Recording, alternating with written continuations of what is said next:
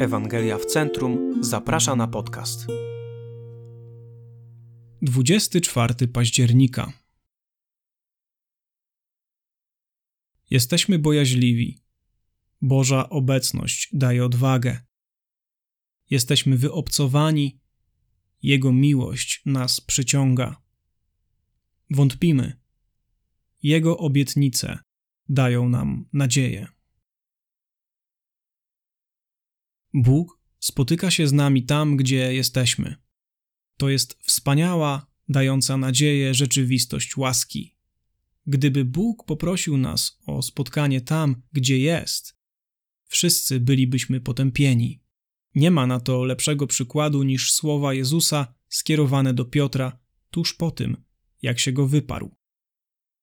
Gdy więc spożyli śniadanie, rzekł Jezus do Szymona Piotra: Szymonie, synu Jana, miłujesz mnie więcej niż ci? Rzekł mu: Tak, panie, ty wiesz, że cię miłuję. Rzecze mu: Paś owieczki moje. Rzecze mu znowu po raz drugi: Szymonie, synu Jana, miłujesz mnie? Rzecze mu: Tak, panie, ty wiesz, że cię miłuję. Rzekł mu: Paś owieczki moje. Rzecze mu po raz trzeci: Szymonie, synu Jana, miłujesz mnie?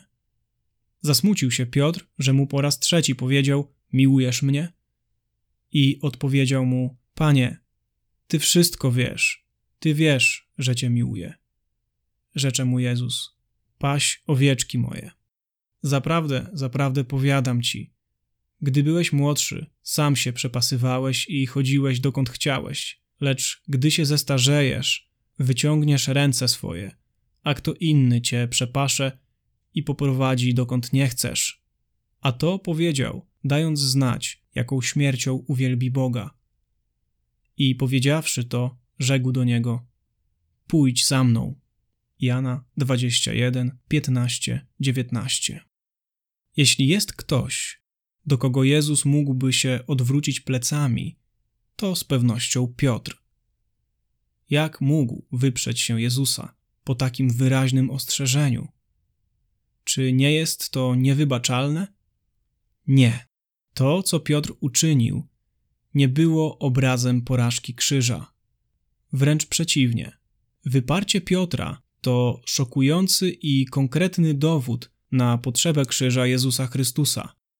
Życie, śmierć i zmartwychwstanie Chrystusa były niezbędne, ponieważ Wszyscy jesteśmy ludźmi takimi jak Piotr. Sami w sobie nie mamy mocy, by być wiernymi, mądrymi, dobrymi i sprawiedliwymi. Nie możemy się sami zbawić. Jesteśmy ludźmi, którzy potrzebują ocalenia.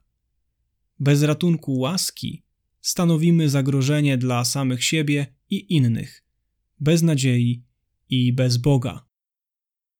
Bóg spotyka się z nami tu, gdzie jesteśmy w jego niezwykłej, ochronnej łasce, tak jak z Piotrem.